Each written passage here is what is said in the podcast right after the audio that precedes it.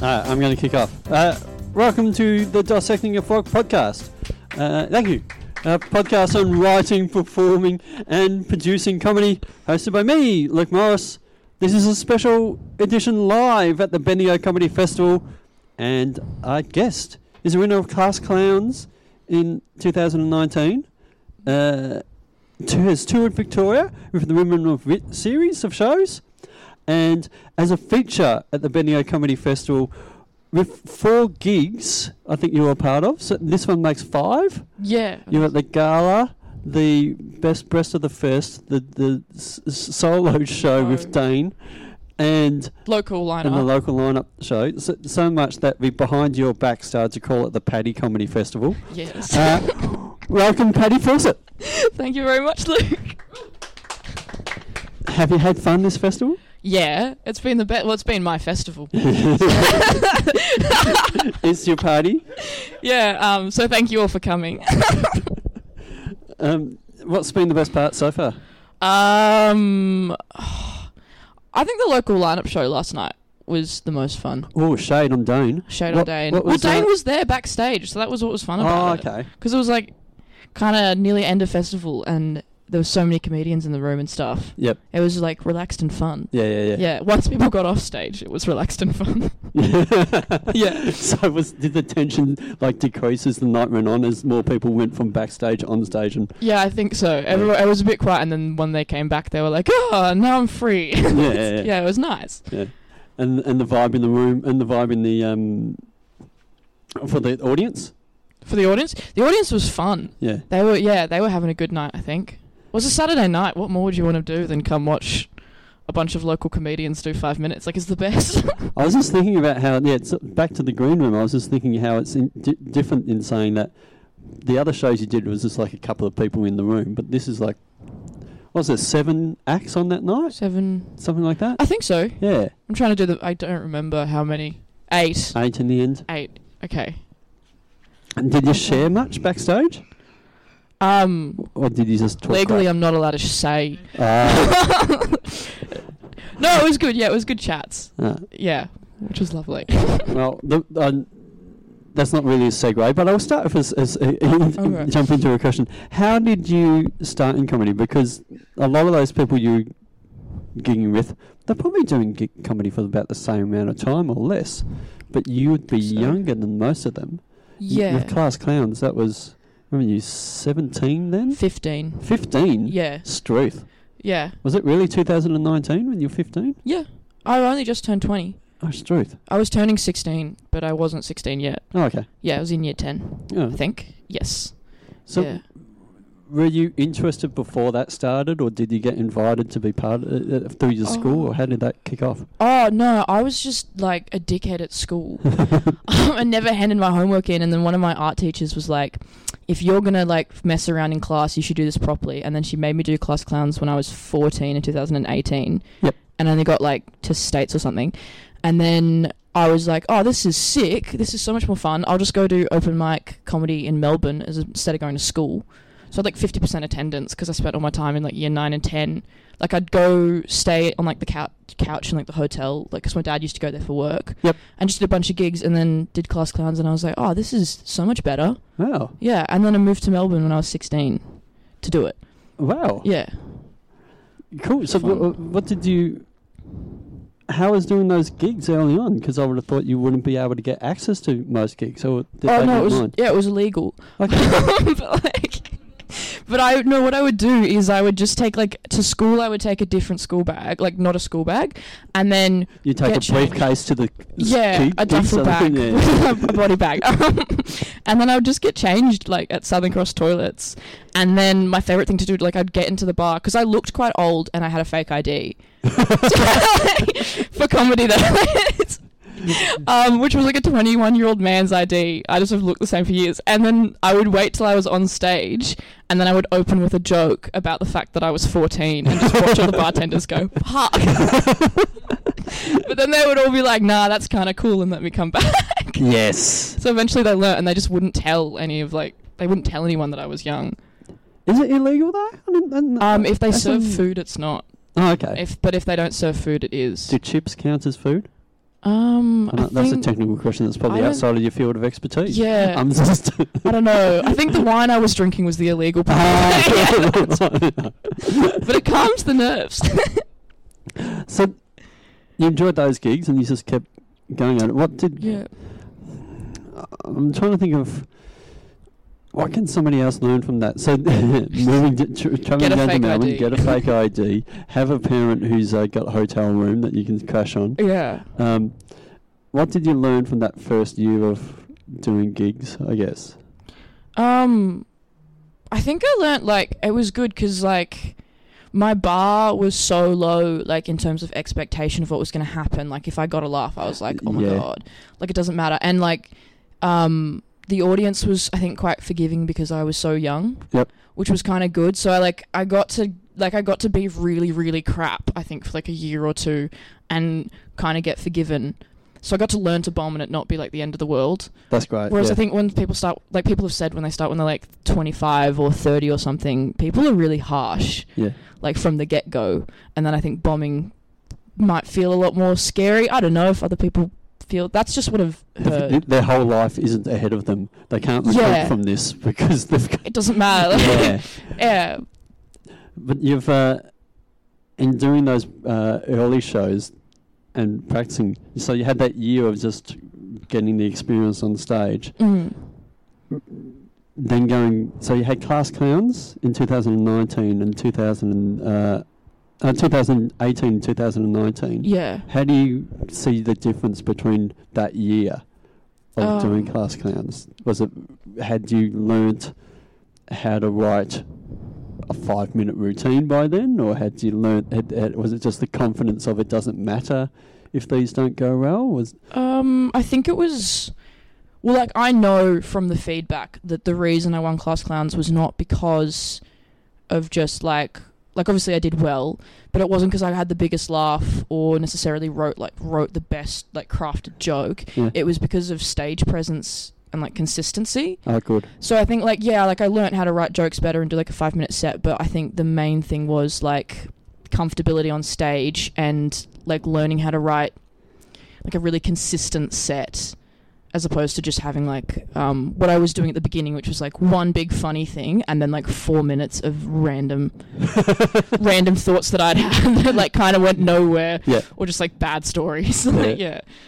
Well, I actually had a question that's probably related to that. Someone asked, um, uh, where was it? Um, oh, the mood. In, in, in maintaining a mood and a rhythm within a performance. How do you go Oh. about that? I um, that's funny because I feel like, especially maybe not when I do five minutes, but when I do longer sets, I get quite unhinged.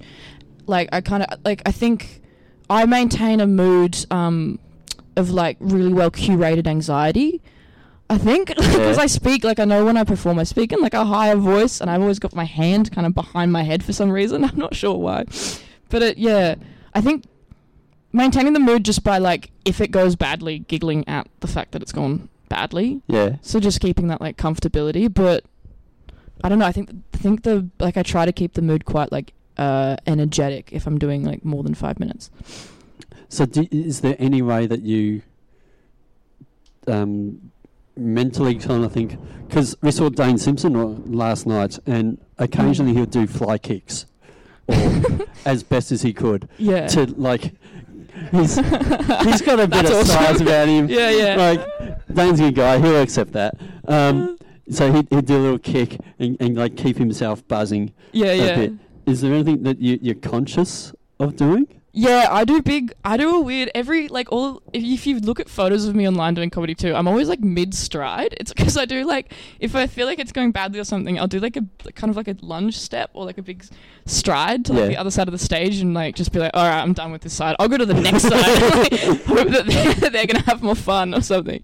So I kind of do that, or like, or if I feel like I'll just put the mic back in the stand because I feel like it draws people's attention back because they think, oh, something's going to happen because she's stopped moving Yeah. and she's like standing here now. So it's a little mental reset for you, or for the just the scene. For, for, for me, and I think for the audience, because for me, it gives me a second because they're paying attention to the fact that I'm like moving, Yep. like putting the mic back, and it gives me like five seconds to be like, what am I going to do next? Do I Yeah. want to change it or not? Yeah, yeah, yeah. Yeah. That makes me think of your set, which I really enjoyed, by the way. Oh, thank But you. you, um, you went and got a stool and sat on a stool for Yeah. story time. For story time. Yeah, I How was. planned was because you said this wasn't planned, but then I know I, I know that sometimes comedians say that kind of stuff, and it was totally planned. It was it was semi semi planned. I had been talking like 30 minutes before the gig. I'd thought about like I'd been telling someone else a story, and then I was like, oh, I reckon this could be a bit, but I don't know if I want to do it. And so I brought the stool out just in case, and then I was like, fuck it, I'll do the story. Oh, okay. Yeah, so it was, it was semi, but I didn't really want to just because like my mum was there, and it was a story about dating, and I really didn't want her to know, but. Sometimes you have to make sacrifices. Well, I, I, I, yeah, I was going to ask about that because you have. I want to know how much of the jokes are real, because there's some bits in there that are really like you're honest about, and then some bits are like they seem like an honest story, but also how much of that is you writing something and thinking that's a funny way Funny way to segue it. Yeah. Um, most of it is true. There's only, I think, one joke. There's only actually one joke in the set that didn't fully happen, which was the. I have a joke about necrophilia, about explaining that badly to a child that I used to teach drama to, and that did happen. I just didn't get fired afterwards. At the end of the joke, I say that I got fired. Oh, for, Oh, did you? Yeah, yeah, but the so it like I did explain it badly, but I just never like had any repercussions from it. I actually I kept teaching for the next couple of months. And then they fired you. No, What did you do that was worse than that? friends. we're, we're just mates. sick. She actually helps me with my comedy now. That lady sometimes though. But so that's, that's a lot of that material is true. All of it is true. Sometimes I'll cut like I'll end a story early because the rest of it's like boring. So I'll just I'll like That's end on the tip. high bit. Yeah. Yeah. I'll be like, you don't need to know that then I caught the bus home and like that doesn't matter. I'll just Yeah. So d- uh, is that is that so then th- things happen so and you write them down and then, Yeah. or is it is do you decide that they're they're good enough to go into a routine because you've retold that story to somebody or when do you, when do you decide like I, this this this event in my life is good enough to go on stage Yeah, everyone should hear about it. yeah Um, usually if I've told it to people and they're finding it funny, I just kind of I'll just guinea pig everyone. I'll have like a week where I'm telling the same story over and over and over again, workshopping what's the funniest way to like say this or withhold information in the way that I'm saying it. Which is a bad habit to build up because now I kind of talk like that and when I'm telling people serious things I'm like holding back the information to the end so it's a surprise. It's not good. Ah, so your purpose this it is annoying when you start having conversations with comedians and you start realizing that what they're actually talking to you about is they're trialing a bit. Uh, yeah. That's true. Um, you use you use the terms as in withholding information. yeah. Explain. Like um Why would you withhold information when telling a story? I think because so much of so much of laughing is like having a pattern. Like if you create a pattern and then you break the pattern, people find it funny, and I'm not sure why. Yep. But like it, it just seems to work because a lot of like if if you ever watch some of my sets, like a lot of the stories I tell on paper aren't that funny if you just told them in like a linear way. Yep. But if you reveal something at the end, like um, I don't know. For for example, I like I have. Am I allowed to say the Okay, I have a I have a joke where someone had like yelled a slur at me. Yeah. They came up behind me and called me something else, and then they like ended up yelling a slur at me after they had seen me. They like corrected it for me. If I'd just told the story as someone yelled a slur Yeah. and not withheld that, it wouldn't be funny. It would just be like a bad story. yeah. Yeah, it would just be like, oh, that's sad, man. But th- is it is it funnier because you it's okay now? Or is it I think it's a combination. It's funny because it's okay because I'm saying it and they know I'm fine. Yep, yep, yep. and it's a comedy show and I'm smiling about it and my reaction to him saying it is oh how lovely is this that he's being considerate Well, I thought you told that the, one you was talking about sounds Hmm. like a linear story. You, you you had the person said a slur, yeah then they see that they've What am I they've they've made a mistake, and then so they've corrected their slur with another Corrected slur. So that goes. Yeah, maybe that was a bad way of saying that. Okay. I think maybe like picking where you start in the story is a better way to say that. Maybe Oh, so it's not. I was walking down the Yeah. street to get a packet, packet of chips, chips, and then someone then yelled a slur at me. Yeah, you don't need the packet of chips part. No, yeah, Yeah. yeah, yeah, yeah. that was a bad way of explaining that. No. Sorry, but yeah, So when you say withholding information, you're editing. You're editing the Yeah, story editing down to the out. parts that are essential to get to that punchline. yes, yeah, just the key bits. Yeah. because otherwise people get um lost. Yep. Like if you don't have if if the packet of chips bit isn't going to be funny, I don't need to tell them. Yeah. Just in my style too, because me saying I'm getting a packet of chips is like, okay, But that's that. that Dane, who you did the show with, yeah, he would include the packet of chips for no apparent reason. and that and would be funny. I would Yeah. find that hilarious. But that's because it's Dane doing that. I think. okay. Like that's Dane's style of stage presence. Yep. And so, and like maybe that could be funny if I was like on a roll and I was like, guys, I was going to get chips. People would be like, oh, hilarious. But like, if I was just doing like an average gig and I was like, I was going to get chips, they'd be like, and what? Tell me more. like, it wouldn't. No one's going to be jumping up and down at that. Is that because you? That's then becomes back to you writing in your voice and style, and and you've Yeah. got a bit more of a, a punchy attitude. To Dane's a bit more of a, a vibey I think so. attitude, and the the nonsensical nature of some of what of his stories tell is is the fun. Yeah. But if you just started to add nonsensical stuff to stories that you've already written, it's a tangent. It. I think it would. Uh, yeah, it would be. And I think me and Dane write really differently. Like Dane writes kind of like in a way that I'm like kind of envious of because it's so good. But like he writes kind of longer bits that are stories, and like you know that he's telling you a story that's going to take a while, and he's going to go off and have little side notes. And I wrote write like kind of. 30 second bits that get stitched together Yep. which are very much like set up punchline set up punchline Yep. sort of a thing Okay, cool. yeah And a lot of that 30 second bits is you having something ex- experience in life and then just deciding how do I get to the punchline part of that fastest. There's the quickest 30 way. seconds. Yep. yeah Um, how have you learnt that? Is that from because obviously through class clowns y there's a, a bit of Mm. coaching. yeah Is that something that they like? I want to say drilled into you, but was that some feedback that?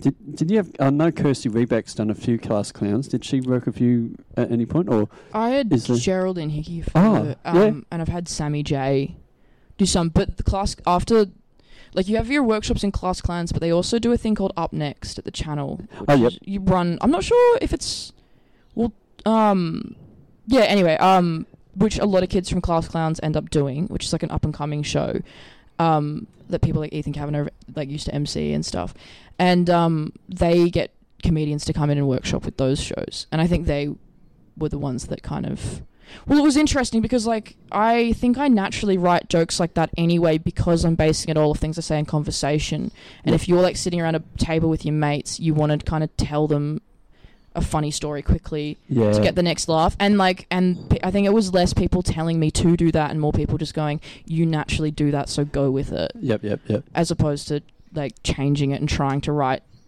like someone else Yeah, okay, so that's cool. So, Yeah. so the feedback in those, I, I sort of imagine that when they give you those workshops, there's a certain number of things that they say you have to do this, you have to do that, but they're more listening to what you are naturally doing. Yeah, completely. They were just kind of like, well, because it doesn't. If you force it too much, then you're essentially just like it's like reading a joke off like I don't know, like a Christmas cracker or something. Like it doesn't.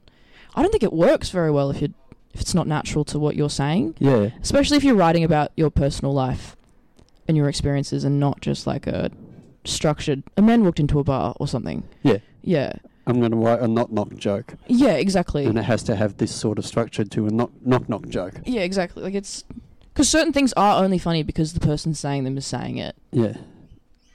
But Which some things are funny because of the yeah. Yeah. It's- yeah. it's the ones that Steve Martin is. You have to be a funny person saying things, not a person saying funny, funny things. Yeah, Yeah. yeah, Um, that's interesting. I thought, yeah, I thought there would have been a lot of um, really rules they try and impart onto you. Like, no, the ah, the biggest thing they said, which I think was uh, like I still th- refer back to this all the time, is they're just like basically the um thing about creating a pattern and breaking it. Yep. Just being like just a useful tool, just to quickly make a joke or get a laugh, and the punching up.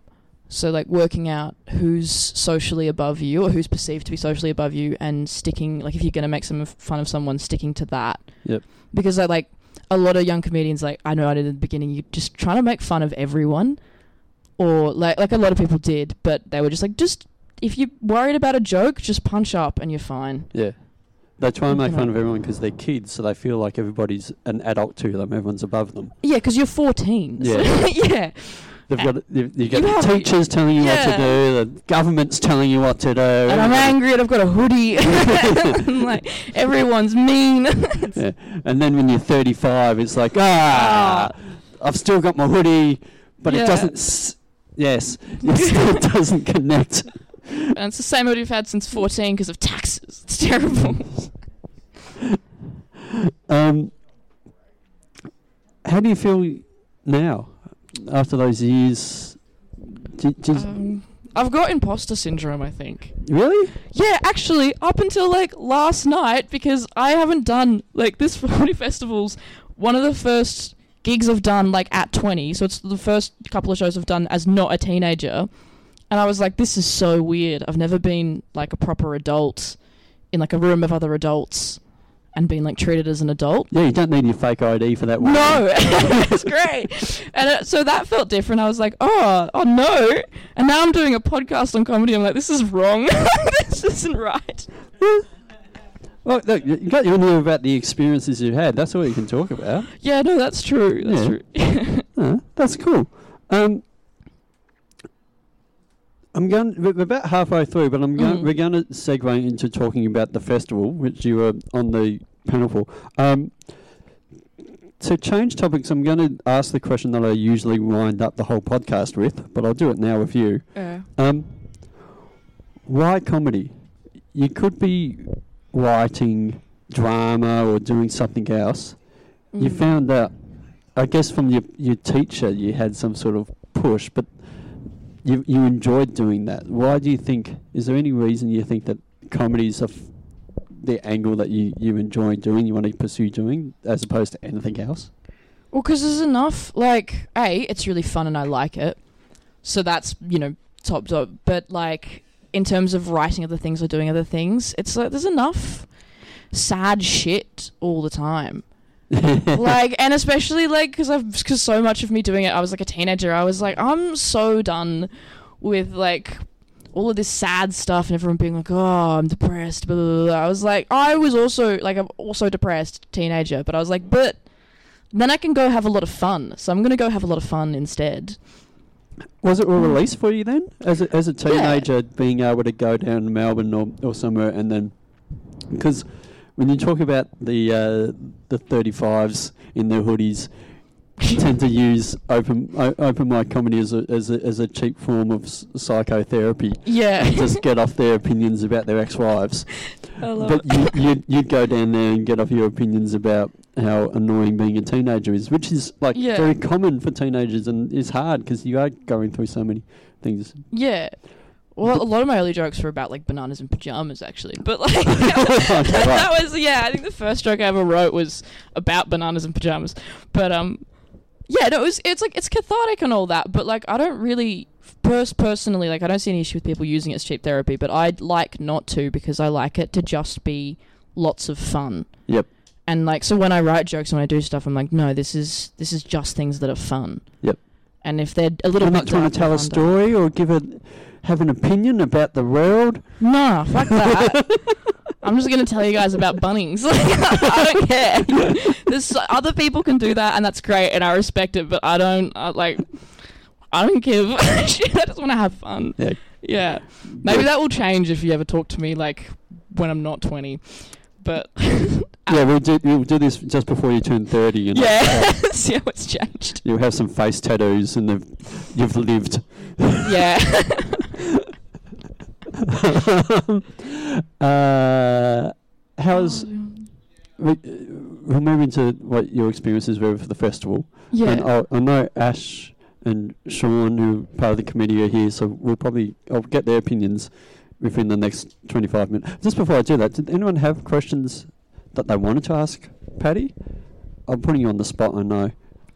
we can come back to that. It doesn't matter. Uh, I, they, they, they'll probably ask you heaps of questions off stage anyway.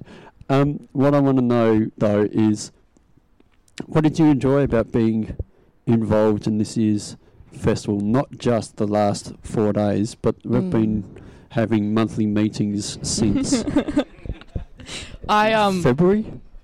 My favorite thing was um watching Ash's internet connection. I don't know. um and my favorite meeting I think was like a, oh, a couple of months ago when you were like lit up by a lighter and you were under your blanket. He was like on the Zoom call. So this has nothing to do with comedy really, but it was the best thing I've ever seen. it's just like he hasn't had internet for for like years, and all of a sudden he's come up as like a caveman. it was awesome. He's just found fire. it was so good. Um, but apart from that, um, like I've never done anything to do with like really running gigs or learning how festivals work or Yep. any anything. So it was like it was Well, running gigs and jumping straight into a festival is a is a big, big jump. yeah. I mean, yeah, but um, I mean, it was just. I was sounds kind of boring, but it was just like a val- really valuable like teaching and like learning thing. I think because it was all new. Like I was, I didn't know what a spreadsheet was beforehand. Couldn't read them, but but now I kind of know. yeah. yeah, You, you see how the numbers make other numbers change. yeah, and it made me reply to emails. I have notes all over my house now that say "Patti, reply to your emails" because this is the first time I've actually had to Yeah. like rep- ever reply to, which I'm bad at. So- Yeah. It was yeah, it was great for and it was fun. You guys are all nice. Everyone on the committee is great. Oh, thank you. Yeah. Well, uh, as you if you progress in the comedy industry, up to your choice, but you will discover that it's not all fun. But it no, is- no. it's um, paying registration fees and all that kind of stuff is a different world. I know. Glad you enjoyed it. Um, Ash or Sean, since you're here, did you want to give any feedback about how you enjoyed this year's festival? There's an extra microphone there. There's an extra stool Yeah, there. Move over. Neither of his. Oh, I'll ask Patty. What was? What did you? Let's. Was there anyone you enjoyed seeing, like, in terms of, oh, they've, we've booked this person, or ha, ha, that that whole Yeah, process? yeah. just He's gonna move. across the step. Yeah. But when you're, when you're everyone, uh, booking acts seems to be something that people always like get excited by. Being the booking agent is exciting for some people, Mm. but uh, I think booking is always a very difficult part of organising a festival. Yeah. But was there anything that you, you saw in doing that that you like? Oh, cool! We got to get so and so or something like that. Um, I was super excited about Alex Ward. Yep. Because we booked her because I'd never, I ended up meeting her before we did the festival, but I'd never met her. And a lot of my friends, like mums, are massive fans of her, which is such Wow. a, was, which I, was I did talking not know she had the mum. No, market. yeah, she's got. I was talking about the other night. She's got like a weird, like over fifty plus, like fan group, which is so true. Sorry, sorry to jump in. She told me that last night too. Yeah. It's because of have you been paying attention? Mm. Ah, ah. Mm. Feedback. Show now as older people. Feedback from the audience is that have you been paying attention has really skewed her demographic. Yeah, she said she was brought on to be like for the younger demographic, but it's just ended up with all of these like Well, middle-aged women just loving it. yeah, that's because uh, marketing works in a way of that aspirational thing. Yeah. Like, like people, you, you have it, it flips um, uh, once you hit a certain age, apparently. But people who are older want to think that they're younger, Mm. and so they see. Uh, it's have you been paying? It, Sh- Sean's shaking his head. Sean's You looking- disagree with that? I'm just being roasted up here. Why? What? I'm not. I'm not having a comment on no, you. no, no, I'm, I was a, I'm joking. Oh, okay. uh, but, and yes, th- well, let's talk about Alex. Did you did you enjoy what what what did what were you going on with that? Oh, you were just excited that you. Were, I just thought it was cool because like um, because people I think appear like if you haven't met them and like when you first get into like doing comedy, everyone appears like really like far away and like unobtainable places and like yeah, they're like, oh my god, these like insane people doing all these amazing things, and they are insane people doing amazing things, but it's always like um, it's still like, oh my god, like Oh. this person I've been watching for years is coming to Bendigo. That's like amazing. I was that way with Cal Wilson, Mm. and then she turns up, and you're just having a you know a lovely Yeah. time with someone. is just like it is just like anybody else, yeah, but you don't think of that because all you're familiar with is them on tally, exactly. Yeah. and oh, that was all pretty cool. Sean, how about you? Same question. When you, I know you weren't in the gutters with the um, booking side of the, the the scenario, but you were involved definitely. Um, how did you find that? Uh, I guess one, it was yeah, just from a this is from a very technical sort of festival management perspective. Like us doing a JotForm and getting people to put in their expression of interest was a lot easier this year than us basically sending out Yeah. emails to individual artists or to their agents and saying would Yeah. they be interested. Like actually getting them to do show that they're interested. Then meant uh, we could choose. That was all like for anyone else there running a festival that it's something we've learned in our fifth year. That's a lot better way to do it. And it was, you know, we, the caliber of acts that actually applied was surprising to us. We were really uh, pleasantly surprised by the high caliber of acts that actually put, you know, um, put in their, you know, submissions of interest. It's definitely the fifth. Is, well, fifth year. Yeah. Geelong Comedy Festival also did EOIs, and they their lineup is nowhere near the quality brand. Uh, yeah. So, question from from the audience is uh, Geelong Comedy Festival, which looks good, but they did an ROI, and their quality of acts isn't at the same I would, level, I would- I quite would- subjectively. Yeah, but I would disagree that it's not at the same level. I think the only difference is that they've got a lot more shows they're putting on, so they've been, I guess, less discerning and allowed a lot more acts to perform. And we just, you know, kept it very, you know, tight to um, a gala and three nights with, you know, two or th- you know, usually two th- shows with one either local or lineup show. So we had a very small number of spots to fill. So it our quality's really high, but it's not a lot of depth, I guess. When they've Mm. when they've got some really high quality acts, but they've also allowed people that haven't got say as established names to put in as well. So it's just a different model, I guess, that they've chosen. I don't think it's about their brand or our brand necessarily. I think they've just chosen to a bit more the Melbourne Comedy Festival model of allowing everyone who's interested to actually put on a show when we've curated it a lot more closely. You look like you were going to say something. No. No, I was just I agree with Sean. Like, Good. yeah. I, I was not you voted off the committee. Fans talking, and I like it. Um, yeah, booking acts is a, is a difficult difficult thing. Uh, what have you enjoyed?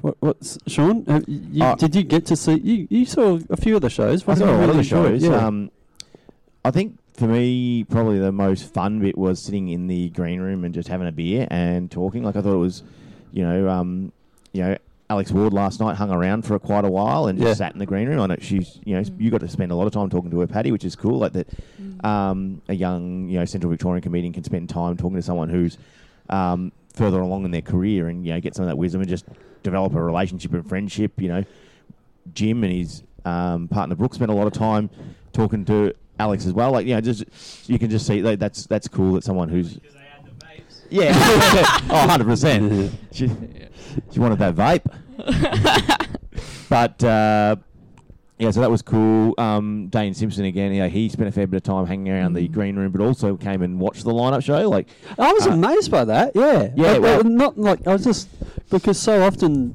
like comedians are, are bored shitless of watching other comedians, but he he was like, I'm going to sit in the audience well, and enjoy the show. And, and he's and the reason he said is because he said that he because he come from Wagga Wagga, so he put on his own show, and then very quickly within I think he started in 2015. By 2018, he was on the gala, so he he skipped the open mic phase. So. Yeah, like what a way to humble brag, dickhead. yeah.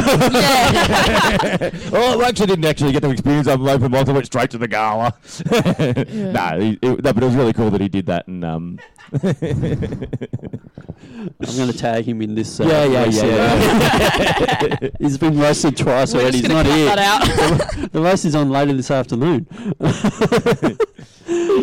No, but, they were not, but honestly, though, it was really, it was um, one by, both sweet and nice that he, w- yeah, yeah, he wanted to Mm. watch our show, and uh, we appreciated that. So yeah, and then yeah, there's obviously people like Dan Connell who's come at, he's come to the festival a couple of times and gigged in Bendigo a lot, but he just you know is really good at, um, I guess, pumping up the festival and you know letting other acts know that you know we put on a good show good. and, Mm. and that sort of stuff. Like so, I think that some of that goodwill that we've created with other, it's nice to you know I enjoy seeing that that there's people who actually appreciate what we're doing and share that appreciation with other acts, and it helps us book Yeah. um, Mm. across the board. So that's um that's really good. That's the amazing thing. That the feedback I got was a lot of people saying, and again, it, it is sad that because we had we had good acts we couldn't put on who applied, and it was purely because we wanted to keep it um, well, financially stable and, and, and, and active and small and manageable. I, I, I- wish Geelong the best of I, I, I wish Geelong the best of luck, but it seems quite big. I'd hate to be taking that on as my first festival, but um, Is that Geelong's first festival? yeah, Oh my god. yeah, That yeah, that's awesome. yeah. Um, something we haven't mentioned, and I don't want to be controversial in this. I'm just really interested in people in Sean's feedback on this. Gillian Cosgriff had a great show. We saw it. I thought it was a good show. You thought it was a good show, but it's also a different type of show to the standard stand-up. Um, what do you think is in? I'm just trying to think of how to word the question of saying. I know you said that it wasn't your st- style of show, but No, I think uh, yeah, in terms, it's not my style of comedy, but in terms of like heartfelt, Yeah. um, got me really in the feel. Like I, I honestly cried um, at the end of that show. So, and it reminded me a bit of Sarah Kendall. I don't know if you know Sarah Kendall. She, Mm. um, I think she won Piece of Wood like for best comedians comedian. Uh, she's in the UK now, but she's Australian. She had a show about um, a friend that she lost touch with, and it turned out that there was you know a family violence situation. It was a really heavy show. Um, it was good stand up in there as well, it, and same with Gillian. It was um, good stand up in there as well. But what I guess what I took away more than the stand up and more of the funny was the emotional side of it, and that's you know it was. I guess my point was it was good to have a different show that um, yeah made you feel in a different way. It wasn't you know yes there was laughs, there was heaps of laughs, but also that emotional side of stuff, which I which I actually enjoyed, even though you know sometimes we don't want to feel sad, Patti. as you but, some, but, it's, it's But you had your hoodie on that night, so yeah, yeah, yeah, yeah. I'd, I'd, I'd been um, I'd been listening to some Elliott Smith beforehand. It got me in the feels. No, it, did, it honestly got me in the feels. I honestly cried at the end of her show, which is um, you know, not much. You know, Mm. I don't feel a lot, so it was good. it's a very emotive show, It- it- Mm. And that's the thing. I think Heath Franklin was great, and but if you if you draw a, a similarity, him and Dan Connell both did shows that were very. There's a there's a good structured joke. They've worked on that joke. They've they've re- re- worked on rehearsing how to s- say that joke, so there's confidence behind it and hit the hit the lines, and then they go to another one, and it's a sequence of that. Whereas Gillian was very much a here's a beginning, here's an end, here's all the things that are going on in between them, and it was it was more like a play, I guess. Yeah, it's, it's cabaret style, I guess, Yeah. and and I guess uh, you know, that's when I say you know when I think you were quoting me saying not my style. I guess is not the, what I do, and if no, someone doesn't do what I do, they suck. No. no, I think that was more my point. It's just, it's, and I guess it was good to have a variety of shows that cater to a variety Yeah. of people. Uh, Yeah. All right, so we got about we got a few minutes. There's some people out there.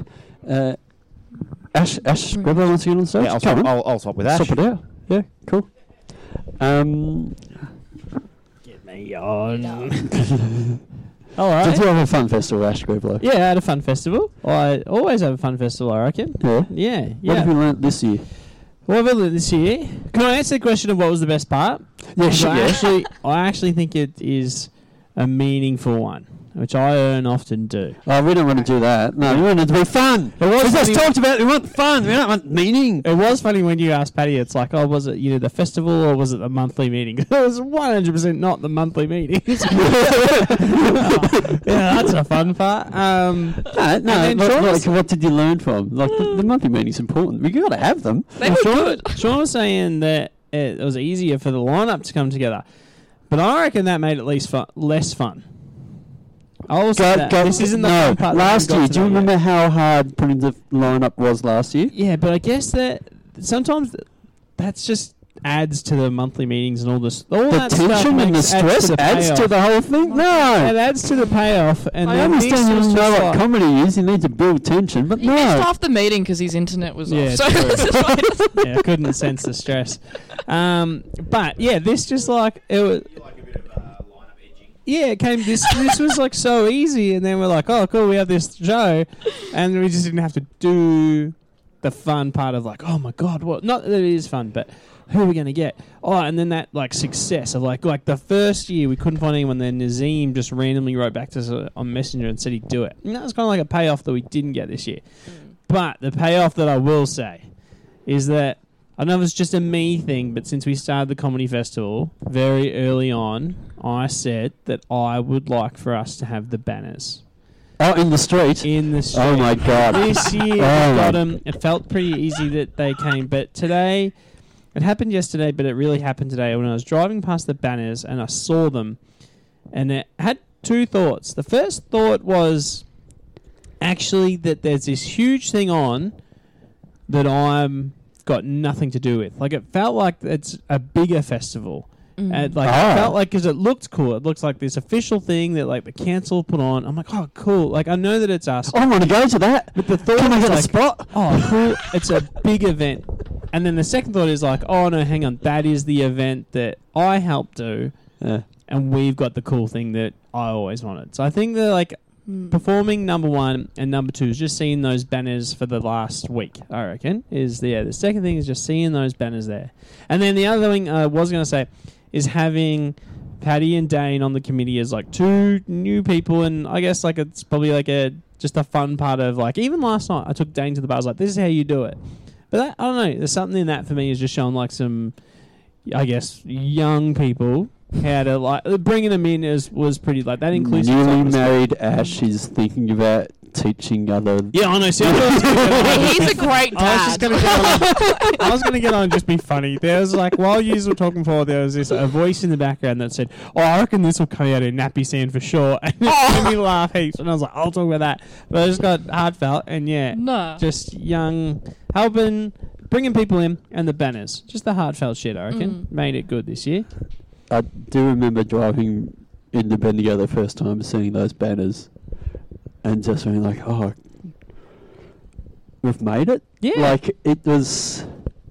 It's such a weird, stupid little thing. but you got it. It feels good. Yeah. Yeah. I don't reckon it would feel as good for you, Patti, but felt No. good for us because it was like our first goal and it actually felt like the one that was maybe unattainable. We're always going to do a festival, we're always going to have acts on it, but that can be in varying degrees of quality.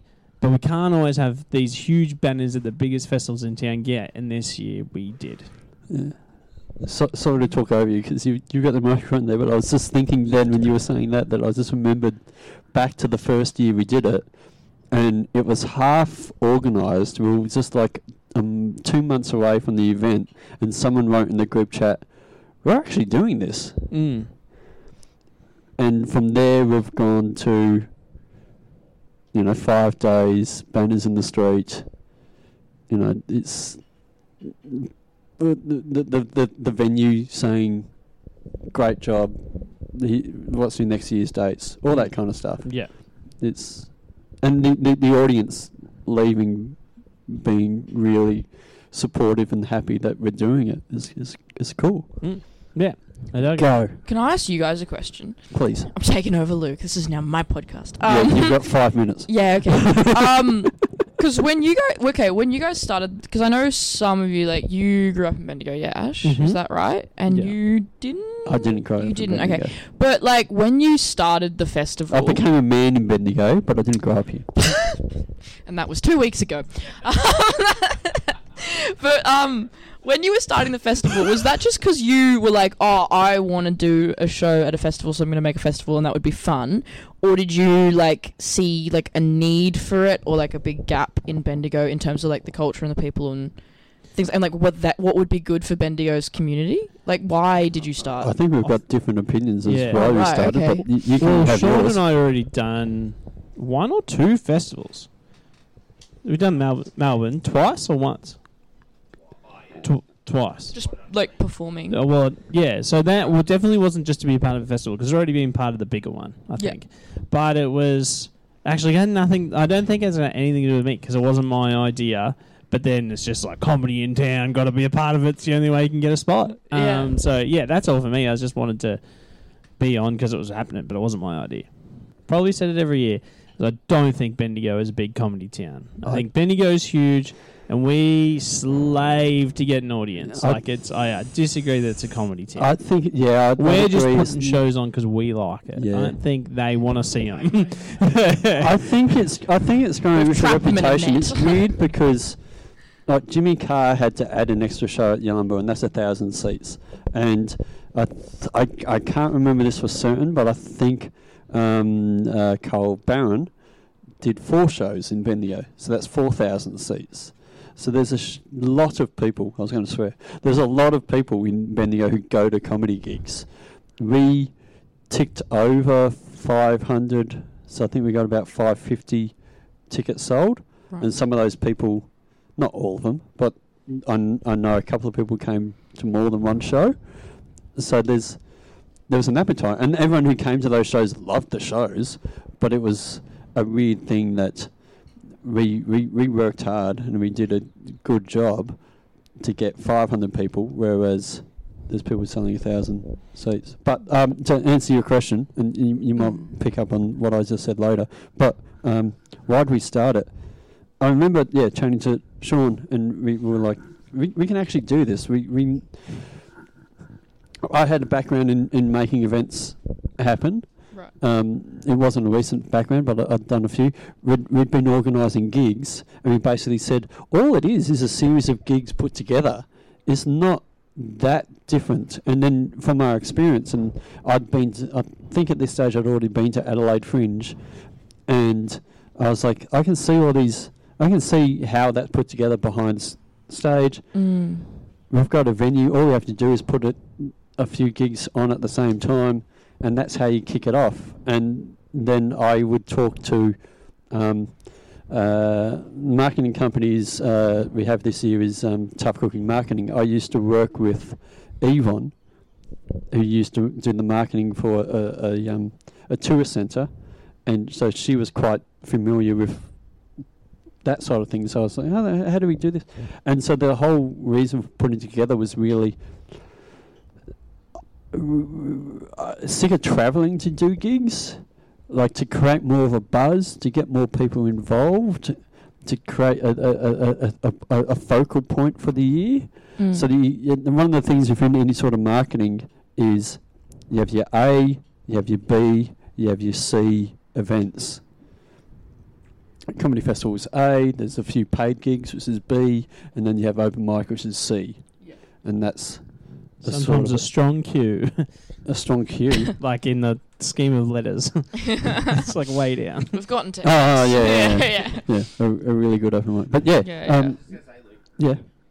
part of the thinking was also that you can get, if you're a festival, you become much more legitimate than running a gig, and you can then get grants and Mm.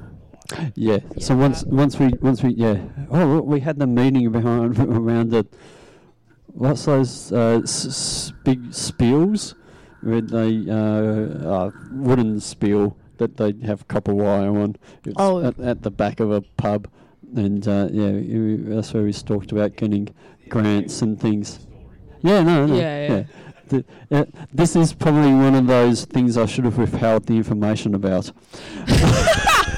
That's called a callback. Oh no. Um, are there any questions? Are there any questions from the audience? Anything else? You were going to say ask something Oh, I was just gonna say. or say, yeah. It's just more. It's more of a statement, but it's no. It's been um, kind of like Q and A style. Q and A Or style take this as, an, as a statement. Yeah. yeah, yeah, yeah. um, no, just like I've, I mean, I've been speaking to a couple of mates about it too recently, and like it's um, kind of chucks to you guys because like a couple of people I went to school with have come back to Bendigo just to see like the festival shows and stuff because they knew it was on, and like um, just from like growing up in small towns. I mean, you always dislike the place you went to high school in and the place you grew up and stuff like that, but Like I used to hate Bendigo so much, just because I went to high school here Yeah. and like didn't have a great time and was just like, oh, I'm just gonna now hate the whole place because yeah.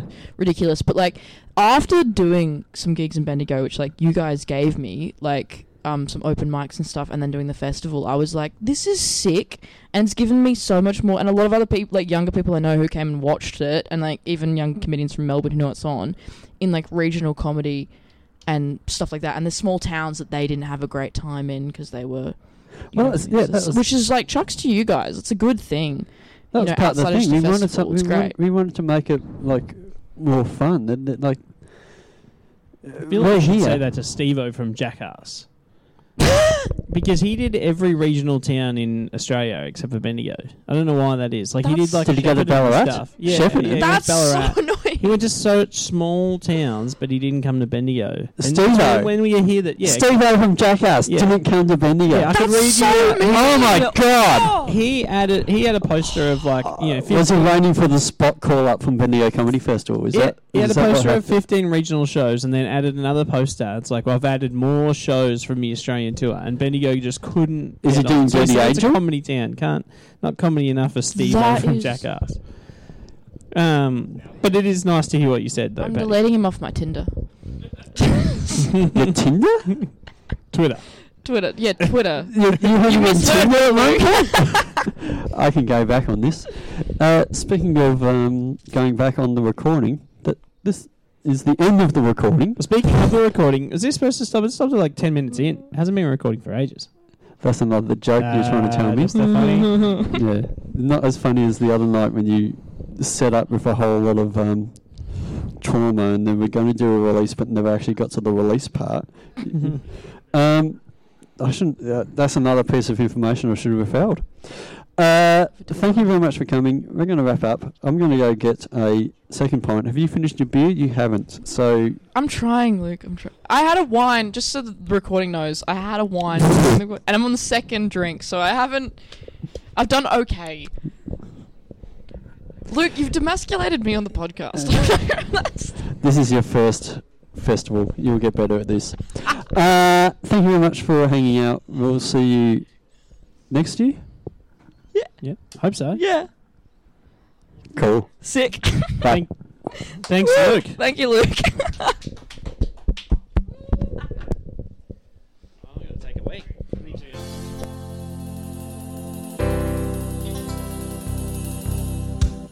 that was another good episode. Thank you for listening to Dissecting a Frog, presented by Comedy Victoria. To support this podcast and hear about upcoming gigs and opportunities, become a member. Visit the website comedyvictoria.com.au and follow on social media at ComedyVic.